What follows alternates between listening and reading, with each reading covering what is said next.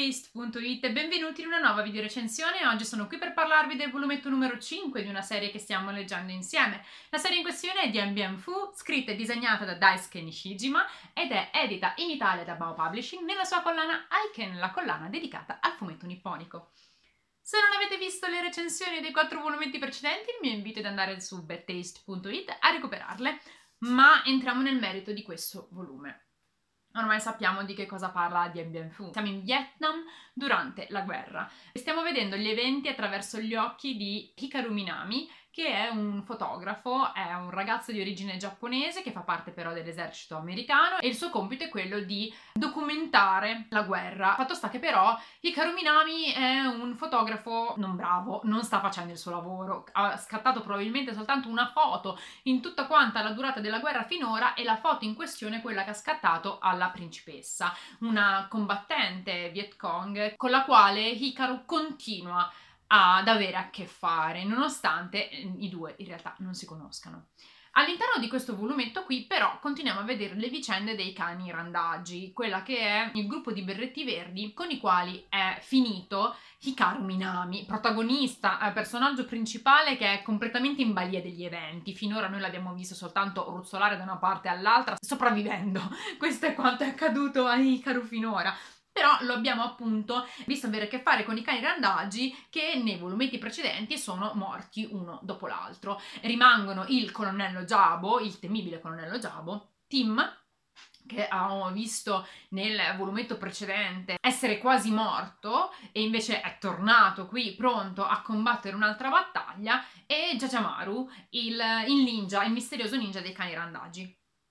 In questo volumetto in particolare finiamo a fare un salto nel passato. Sono gli anni 50 in Inghilterra e ci viene raccontato come si sono incontrati il colonnello Jabu e Tim Lawrence. Scopriamo infatti che Tim è suo figlio, o meglio, il suo figlio adottivo. Si sono incontrati appunto in Inghilterra e il colonnello che qui vediamo raffigurato in questa tavola quando era ancora giovane e bello, prende con sé questo bambino. Bambino che poi diventa uno dei berretti verdi e diventa Tim, lo spietato soldato che abbiamo visto finora. Tim in questo volume si andrà a scontrare con la principessa in quello che è uno dei momenti più dinamici del fumetto finora, perché vediamo uno scontro senza limitazioni. Si stanno appunto dando delle botte da orbi. Assistere a questa battaglia spietata c'è naturalmente il nostro Hikaru che ha una certa perde i sensi, lo vediamo per qualche tavola e poi dopo blackout.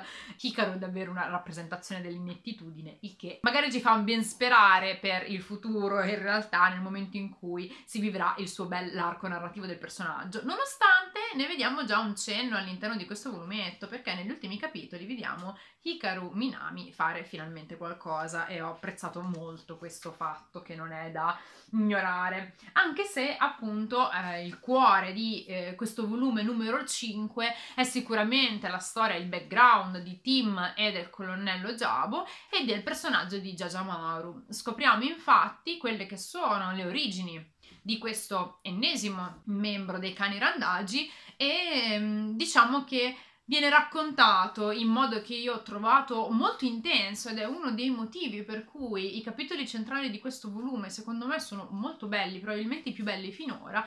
Diciamo che scopriamo il motivo per cui Jajamaru è lì e perché è così legato a Tim. Ci viene fatto questo misto tra background e sentimenti del momento. Ancora una volta vediamo un soldato, un guerriero dare sfoggio di quella che è la, la sua forza. Concludiamo il volumetto in questione con l'arrivo in scena di un altro personaggio, l'anziana nonna della principessa, che si butterà anche lei sul campo di battaglia perché la sfida ormai è generazionale. Diciamo è una sfida, è diventata una sfida tra due famiglie. Da una parte abbiamo l'anziana guerriera Viet Cong assieme alla principessa, dall'altra parte il colonnello Jabo assieme a suo figlio Tim e Hikaru che si guarda lo spettacolo. Bien Phu è una serie eccezionale. Daisuke Nishijima ha deciso di raccontare la guerra del Vietnam con un occhio preciso e che riesce a restituire quella che è la crudeltà di questa guerra, ma a renderla appunto accattivante e a riuscire a renderla anche mh, super dinamica e di intrattenimento. E questo lo fa grazie anche a quella che è l'opposizione che c'è tra